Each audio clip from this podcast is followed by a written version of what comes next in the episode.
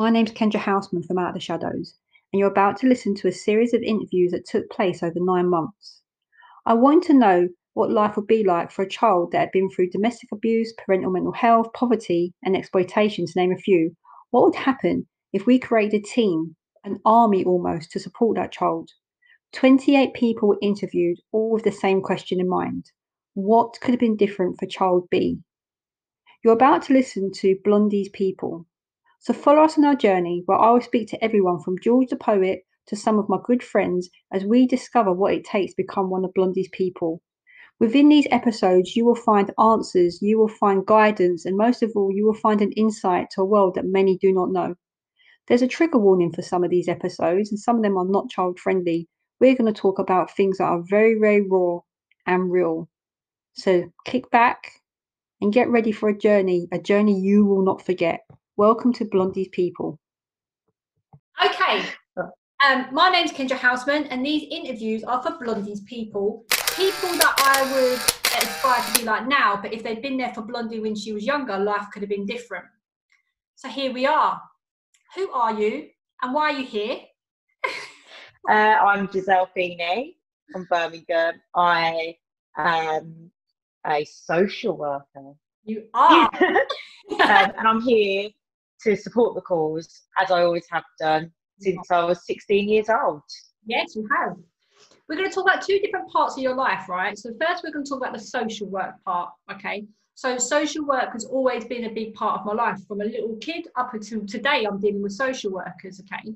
Now, I don't know if you describe yourself like this or other people do, but you are the expert when it comes to exploitation and adolescence. You are, because I've worked with you and I've seen that. So, what's your feeling about how is all this going to impact or the lockdown, everything that's happening on the young people that are involved in exploitation? I'm so glad that you asked that question, Kendra. I'm so worried, and anybody who knows me knows that I've expressed this worry. Um, lockdown is important, health before wealth. Um, but in terms of the kids, what they've done is they've locked them down, if anything, in their homes, which aren't always a safe place. Yes. Home can be a really dangerous place for a child. So, on my mind, have been all the kids that are being sexually abused, uh, you know, physically abused on a daily, verbally abused on a daily, main carers for parents who may not be well. Yeah. And where is their support during this lockdown? We talk about food parcels to the elderly, but who's actually checking in on those kids? And it's really difficult for social services to try and adapt to this new way of working when actually the front door can't be open for a variety of reasons. So if you've got a family who are isolating. And I'm not saying that families aren't isolating for the right reasons. Yeah. But you may have a family who's isolating. There could be a child who's starving to death in there, and we can't even get in. And the same goes for the police. So it does worry me greatly. You've also got this the flip side where you're putting immense amount of pressure on teenagers and parents. You're putting them in a position where they've had to live together for more time than they ever have done in their lives. Mm. So my concern is about the increase in child to parent violence as well as parent to child violence. Again, this is all going on in those four walls. Yeah. Nobody knows what is going on in that household. So I do get worried about that. I get worried about how teenagers are feeling. Um, some of the teenagers that I've spoken to are feeling low, friends are an important part of their lives. They're not able to contact them. They may have FaceTime, WhatsApp, but physical contact is so much more important than a device. And what we found um, currently in Kent is that um, teenage boys are now more at risk of committing suicide. I feel like we haven't had as much exposure about the teen suicides across the UK um, since lockdown. And to me, that's negligence. So I'm extremely worried. And I think that the government need to look at ways to reintegrate kids back into society. Yes. I'm worried that they've locked them away And when it's time for them to come out, some kids are going to have stress, anxiety issues. They're not going to be able to socialise. And again, this is because we're all on lockdown, but there's no end goal. There's no plan of what what these kids are going to see life post lockdown. Yeah. I, mean, and if another thing, we don't work directly together, but we work in the same field. I'm having strats and you know big meetings um, via Zoom or on the phone, and it just isn't the same because you can't gauge the parent's reaction or whatever. So we're having these, or I'm ringing children and asking, "Are you okay? Is everything okay?" Without that face-to-face interaction, I'm missing things. I know I am because I would pick up on things if they were in front of me. So what you're saying is is really important. I mean, put it this way you could call Jamal, for example. I'm just pulling a name out of a hat as a social worker and be like, hey, Jamal, how's things at home? Yeah. You're going to get one word answers, fine. Unless you have a really good relationship with that kid, it's one word answers. Unless you're actually really smart in how you ask those questions, it's going to be one word answers. You actually don't know whether he's got a knife held to his throat and whether he's in a trap house but Exactly. he's picking up the call and saying, "Yeah, I'm fine. How things with mom? Yeah, it's all right." Yeah. But you actually can't see what is going on on the other side. Do you think I, I I say this a lot, and I ask a lot of people. Do you think we're going to see a spike in exploitation county lines as we start coming out of lockdown? Do you think we're going to see a surge of it, or do you think it's exactly the same the whole time that we've been in lockdown? I think it's it's gone up hundred percent, hundred percent, because what we've got is that cycle of abuse. Um, particularly, I get worried about kids that are misusing drugs. Okay. and how they are being groomed and exploited Yeah. um, through not just county lines but just drug dealing on a local a local level. Um, kids are are abusing drugs Yeah. because of the circumstances that they're in. They're trying to find escapism, and if you can't afford to pay those drugs, we all know how they've got to to get that money to pay that drug debt off. So I think that it's more rife. I think the use of Snapchat, where drug dealers are crafty, they're doing buy one get one free deals, but now because it's lockdown, they're doing a lockdown deal Yes. where you can get free for the price of two. And kids are really buying into that Yeah. because it's escapism. It's So I do, I do feel worried about what is going on. Um, and in extension to that question, I worry because police resources aren't focusing on that at the moment. no. They're focusing on making sure that a family of eight aren't in the park It's true. breaking lockdown Why? It's the truth. Yeah. Whereas you've got kids who might have been locked in a house in Norwich for two Yeah. weeks, who's not eating, and mom doesn't know where they are. I spoke to somebody in, in probation. You'll see the video come out, but somebody who speaks for YOT, sorry, and they said that they've just seen a steady a, a steady stream of these young people coming through because debts are accumulating and they're getting caught because they're more visible on the street.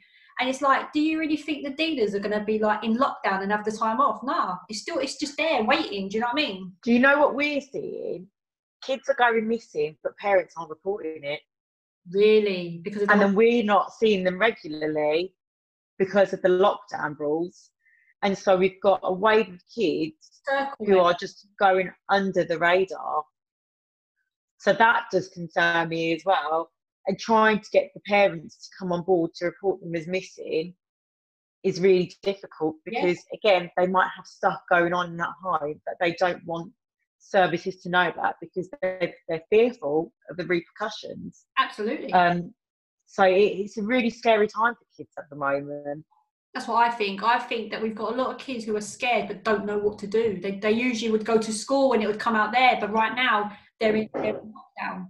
What do you think? We just talked about the, the kids need to be brought back slowly, but what, and we've talked about this, what needs to change around exploitation and stuff like that for young people? What does, what needs to happen out there to make this start to get better? So we just had a conversation about this, which is quite crazy. Because I think that you bounce off me and I bounce off you. Absolutely. And it was just a brilliant idea. Um, I I think that exploitation towards children, um, particularly serious um, youth violence as well, gang-related violence, organised crime, we should be treating that in the same ways which we have the channel panels. Yep. So, if anyone doesn't know channel panel, it is a panel of professionals um, who are working with one individual. Um, it could be a child, it could be an adult, um, and it's to try and steer them away from extremism, terrorism, and radicalisation. So it's those three things all in one. And what they do on this panel is they work intensively with this young person. They create a bespoke plan to uh, help them steer away from that, where, Yep. whereby they could create serious harm to people in society. So when we were having the conversation, I was thinking, why don't we have that for those kids that are on the periphery where they're being Yeah. exploited and they they're turning to the exploiter? You know that that would be the turning point to have a panel of professionals working with them on all different things to to stop them from getting involved in a lifestyle that is intergenerational, as you know, Kendra Yeah. you know. It doesn't just stop. When that young person has has been exploited and they turn into the exploiter they're exploiting more children. Those children are then turned into exploiters and it's a vicious cycle. So i think that uh, you might need to talk to the moj and see uh, what they're going to do about this because we're pumping all this money into terrorism really we have terrorism on our own streets which are these organized crime groups exploiting our kids treating them as slaves, abusing them, mistreating them, and getting them to um, engage in acts where you know they've been exposed to incredible amounts of trauma. Yes. It's good that you say that because I like to remind people why they're here. So we've led into it. So I, I asked why you're here. You're a social worker, you're part of the cause. The reason you're here is right now, as an adult, we've worked together and I think we both just fascinate each other on the levels that we work at. Your passion inspires me and I love working with you. So as an adult, you're somebody I always want around me. But as a young person, as I said to you earlier, if you had been my social worker as Blondie at 15, I think my life would have been different because you would have not given up on me. There wouldn't have been a point where you would, would have blamed me. You would have seen everything that was going on. Your contextual safeguarding of me as a 15 year old would have probably saved what happened to me, if that makes sense. So that's why you're here. But you're always here now, you're here for another reason as well, because even though you are a social worker, let's talk about believe in B. Now, the social work is already a deep part of what I believe in, but we're going to get to a next level now. So let's start at the beginning. What is believing in B? Why did it come about? So, those of you that don't know, um, my sister died at the age of 25. Um, circumstances of her death are still um, unknown, under investigation, and we have to just wait for evidence to to come forth in the future in order to to progress with that. Um, but she died in really tragic circumstances. Um, she was in an abusive relationship with someone who she'd only been with for eight months. The signs were there. Um, she had conversations with family members um, about red flags, those initial red flags that you you would get in a relationship, such as not being able to talk to other people. Um, this person would try and um, take time away from her and her kids. He would say um, really negative things about her appearance, but also um, because she was of mixed race descent, her dad is Irish and Welsh, and her mom is uh, Black British Jamaican. He would also make racial comments towards her Yeah. about her, her ethnicity. So these these were things that you would call red flags, where you'd be like, "Girl, get out." But the issue with my sister is that this was just another man in a long line of relationships where she'd been um, domestically abused over time. So she was a victim of teen domestic violence. She got into her first domestically abusive relationship at the age of 14, and um, she was pregnant at the age of uh, 15, gave birth at 16. So this was not new to her. If anything, this was her way of life, and she didn't see any different. She knew that you can have different relationships, She saw the relationship with her parents. She saw the relationships that her sisters had with um, their partners. But in terms of her self worth, she didn't see that. She felt that that's all she could get. And so that became a norm. So imagine always having domestically abusive partners. You just think that that was the norm. No. And you know, this is my sister here. Everyone thinks she's absolutely stunning, beautiful. She thought that she was the ugliest person in the world. She used to hate her skin, her hair, her weight, anything that she could pull apart, she would do that. And that was because of systematic domestic abuse over time, whereby she never saw herself as the image to what we see her. Um, it's not a secret, and if you go on the Believe in B um, Foundation website, you will see her story. She was also a victim of child sexual ex- abuse as well, Mhm. and was missed by the system. Um, so my mom has been in the position of parents today who are trying to find where their daughters are or sons are, um, don't know who they're with, um, reporting what they're last wearing, and in some cases having that door shut by professionals, whereby they're saying this is your problem, this is not ours. Parent And. I think the difficulty with my parents is that the door was always closed for Bianca because she came from a good family. Yeah. So there was this myth in social services, and I can say this because I am a social worker, that if you come from a good family and mother and father are okay, then we don't need to know you. Get on with it. And you know, I'm lucky that my mom is as passionate about the cause as what I am, and that's why I've always been a social worker because I know how important it is for people to be heard and listened to and to access that support. And so my mum single-handedly tried to do that with her daughter. But what professionals don't realise is that it's not always the parent's job. And I think contextual um, safeguarding has has kind of brought back to the forefront. Carlene Firmin, her theory that actually it's not about safeguarding in the home, No. it's about safeguarding the outside of the home. And that's where, you know, services missed the buck with my sister. And as usual, with victims of CSE and teen domestic abuse, they feel that they are victim shamed and victim blamed. Um, and having read a lot of chronological reports about my sister, a lot of, um, you know, important moments were missed. And it wasn't just by social services, it was by all services, from mental health to your health services, School- your school- education. Yep, everywhere. I mean, this is a girl that was so closed off to the world and so mistrusting of professionals that when she was stabbed three years ago in her stomach, she got on a bus bleeding to my mum's house. The bus driver had to call my mom on her phone and say, Your daughter won't let me take her to hospital. She's saying that she's not going to go to hospital until you get there. People on that bus must have been absolutely horrified for what they saw. But this is a girl that just knew that, you know, if I'm going to get any support in the world, it's going to be from my family because it's not going to be from anyone else. And hospital had to attend the scene once my mom got there. She had to go to hospital. She was stabbed in the stomach. She's holding course. her stomach for a 30 minute bus journey whilst the bus driver's bleeding.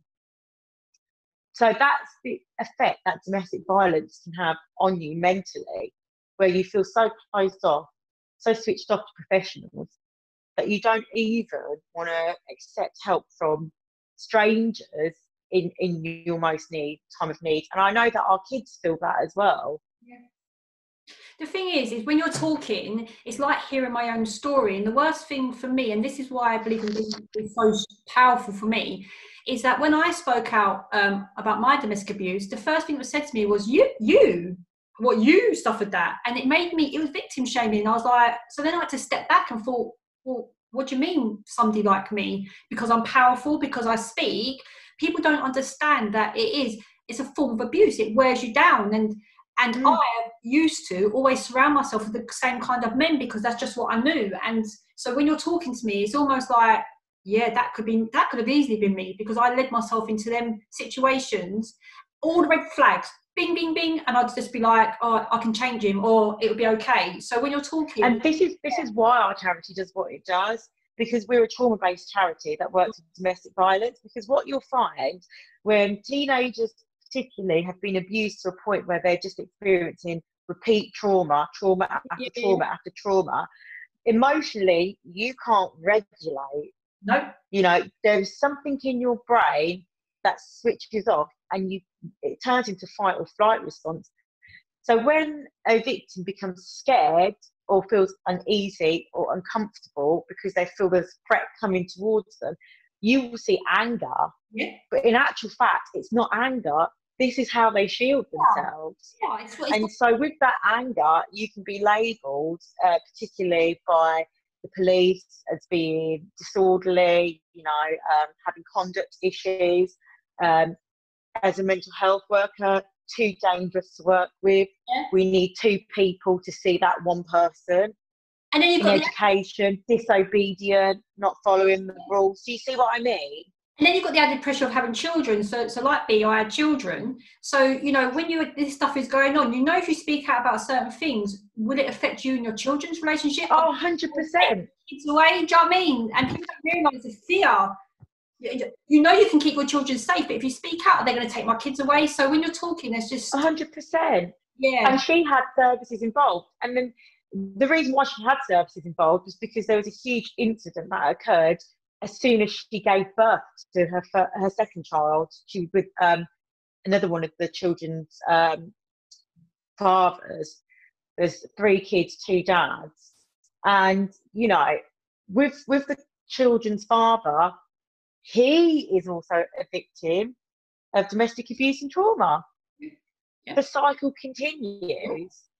The cycle continues, and you know, he wants to get involved in the charity, but he's not in a place at the moment. Mm. But I would love for him to to be on the other side because yeah, he has been a perpetrator of domestic abuse, but actually he he wants the world to know his journey. yes, and it will So come. maybe we do need this panel where we're working with those on the on the peripheries.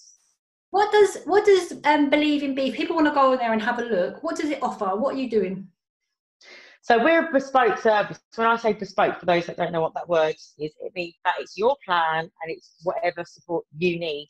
So we don't have a tick box exercise. We're not here saying it's a one size fits all service, and we're, ne- we're never going to be. We're a charity that will be moving with the times um, and and keeping in touch with what's going on for all of our um, clients, and they are clients because actually we're serving them. Yeah. Um, so we work with um, children aged between 10 all the way up to young adulthood, which is 27. Okay. Some people say, why 27?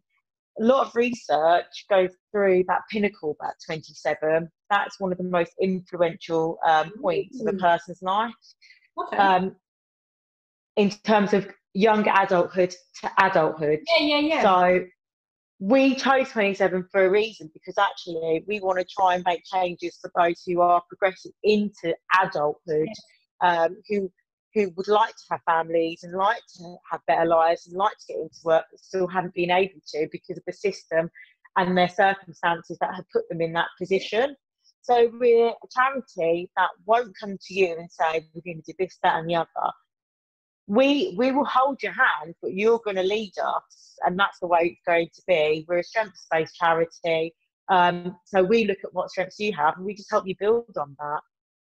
Um, in terms of the work, we, we've got mentors who will be working solely with that individual, but also we'll be offering group work sessions um, in the near, near future to try and create a family, a community around that person. Um, those group work sessions will focus on what those individuals in the group want us to focus on. Okay. So again, we're not a one size fits all service. I don't want to do group work on motivational interviewing. I'm not saying that elements of our interventions won't incorporate some of that. It will, Yeah, yeah. but it will be about key things that the group feel we need to discuss. Where where are you based? So at the moment, we're based in Birmingham, so we're a West Midlands charity. Um, we we do want to branch out to southeast, but Birmingham obviously has a special place in my heart because it's where I grew up. Yeah. It's where Bianca died, and it's where we felt um, there was that lack of support. And, and structurally, we want to try and bridge that. We're in saying that we're not a one size fits all charity. That is true. So we know that there are certain things that we won't be able to do. But part of our work is to make sure that our, our clients have those services. So Yeah, if we need to make the necessary referrals, we will do that as well. But again, we're not going to fill out a piece of paper um, and send that off to a service. We're actually going to lead you to that service. We'll help you get into that service. We'll, you know, attend the first couple of meetings with you if that's what you want. We, we will do what that client needs us to do in order to help them on that path of, of change. I hope by putting this out there, like when this all goes out, you know, people will tap into it and maybe the, the links that we've got in Birmingham, you can all feed off each other and become that wraparound care. That's what I, that's my sort of dream, if you like. Yeah, that would be absolutely amazing. That would be amazing for Birmingham. I know that people in Birmingham, they're very precious about Birmingham. We're all very proud of Birmingham, but we, we Birmingham knows that we also need to do better. We all need to come together. So I think that'd be an amazing idea. Before we go, we're going to touch on something. We discussed it and we said, yeah, we're going to do it. So, like you said, Bianca received racial abuse from her own partner and everything that's going on, which is is causing a lot of emotions. A lot of people. I've told you, I've lost a lot of friends. Um, not they've died. I've cut them out because of their views. So, shall we touch on Black Lives Matter? Because I know how. Yeah, hundred percent, hundred percent. tell us, tell us what's been winding you up. Because I've just been on your Facebook, so we know what it is. But just pretend I don't know what's happened. So those of you who are on my Facebook, they know that I'm a very positive person, very calm. Um, but yes, this morning I just had enough. I, I'm I am so annoyed with the lack of understanding around Black Lives Matters, and I'm so fed up of hearing all lives matters. We know all lives matter. Why why are we saying that? That's just like saying women and men should all have equal rights. We know that, but we know that women disproportionately do not have equal rights, and that's why we have um, women's movements to try and bridge that that gap. Yes. So I don't understand why people don't understand that Black Lives Matter is about bridging the gap.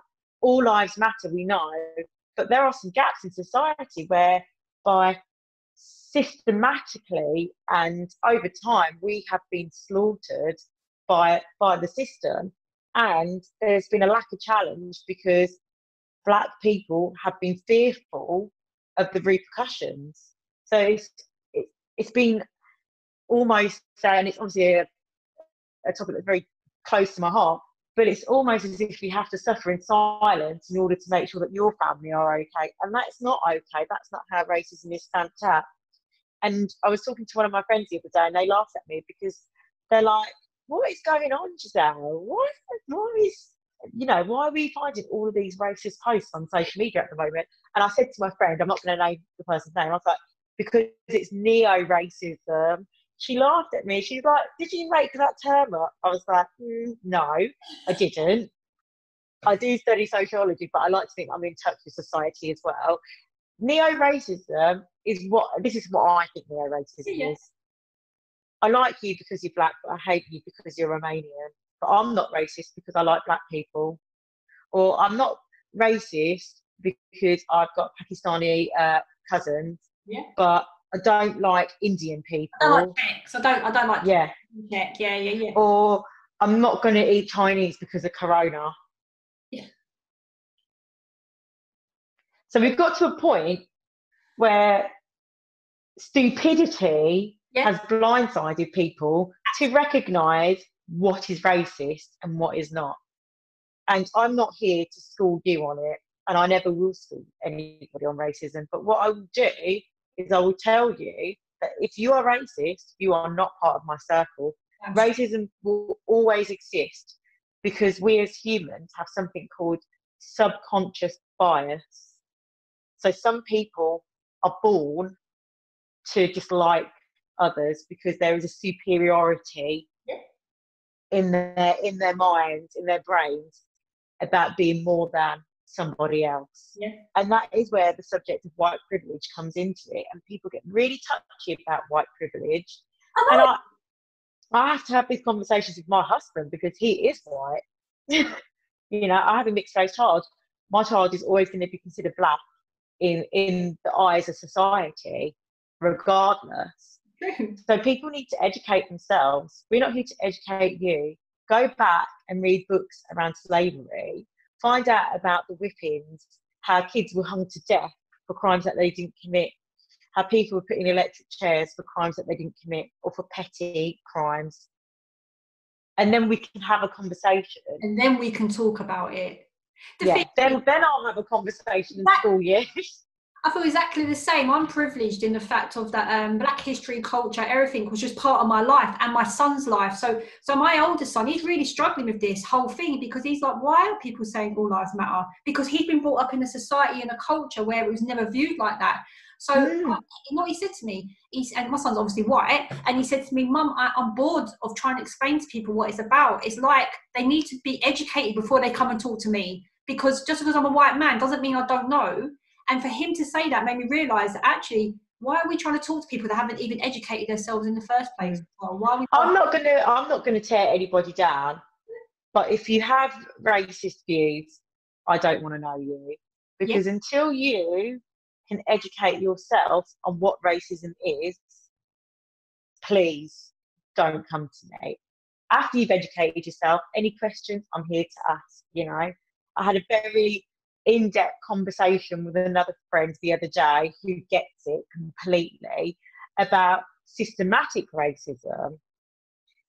Again, they don't understand. In America, we have prisoners making batteries and sock linings and, you know, shoelaces, majority black and Hispanic uh, prisoners doing that because actually you've, you've got companies who want there to be prisoners in order to make profit. It's So people are getting arrested and put in prison for ridiculous crimes, crimes that some of them haven't even committed, so that they can deliver what um, Marxist views would say the means of production. The means of production is the goods, the goods that keep us going in society. If you're a prisoner, you've got no rights. You have to make it, and that's that. In America, it can cost a prisoner £20 for a 10 minute phone call phone companies are exploiting prisoners. So that is why Black Lives Matter across the world, but also in America, because it's being used as a mechanism to, to make money and, and profit huge organisations. You know what? But again, we're getting a little deep and Yeah. people need to educate themselves. I think how we end this is, right, and I think to make it not complicated, because this has been a very deep uh, conversation, I think we'll end it like this for both of us. You're black, I'm white. If you're racist, just don't chat to us. We don't want to be about it. That's simple, isn't it? Yeah, yeah. and I think that's that's the way it is. And if you want to be racist, you can be racist with your own racist people Yeah. and have your own views. Just don't come knocking on our door. don't want to hear it. No. I have loved interviewing you. We had like half hour before this where we just ate up our time, I know. chance to speak. But I, have you enjoyed your interview? Absolutely, absolutely. And I just think, you know, if I wanted to give a message, kids are very important to me. Um, always have been, always will be. Um, I've worked with kids who have been written off. Yeah. Read the file, Giselle, read the file. I remember when I used to work in children's homes. It's like, oh, you've got to watch that kid or this kid, and or you've got to read the file on this kid. I, do you know what? I never read the file, Kendra. No, I, I never read the files because I, don't care. Yeah, I read the file usually after, unless I have to, but I, I deal with the child Yeah. and I'm like, let me go and look at the file and see what we're dealing with here. Yeah. I mean, maybe back in the heyday when I, Uh, to be fair, I was like 18, 19 when I started working in children's homes, but I just never read the file because that's, I'm, I'm not about that. I'm not here to judge you because of how you, you was brought into the system. But what I will do is I'll teach you about the future. So I think that's kind of my, my legacy. That's what I always kind of cling on to. You have a future. you're going to do better. And I've had people that I've worked with say, "Do you really believe that?" Just say, "I'm like, of course I believe that. What do you believe in that?" Wait, wait until you come to me in five years' time. You're always going to have a struggle. That's what life is about. I do believe that life is is our experience of hell, and you've just got to get through it, and then you'll go to the pearly gates once once you you leave pastures new. But in terms of life, it's going to get tough, and it's just about you, your resilience, and trying to get through that. And then you'll look back on it and say, "Oh my God, I did that." You're, I, and I know you're like that because I know what you're like as a person, and that's exactly why you are and always will be part of what I class as Blondie's people. So thank you. Thank you. Bye to everyone. Thanks, everybody. And Brian, apologies about my terrible Brummie accent. can't change it.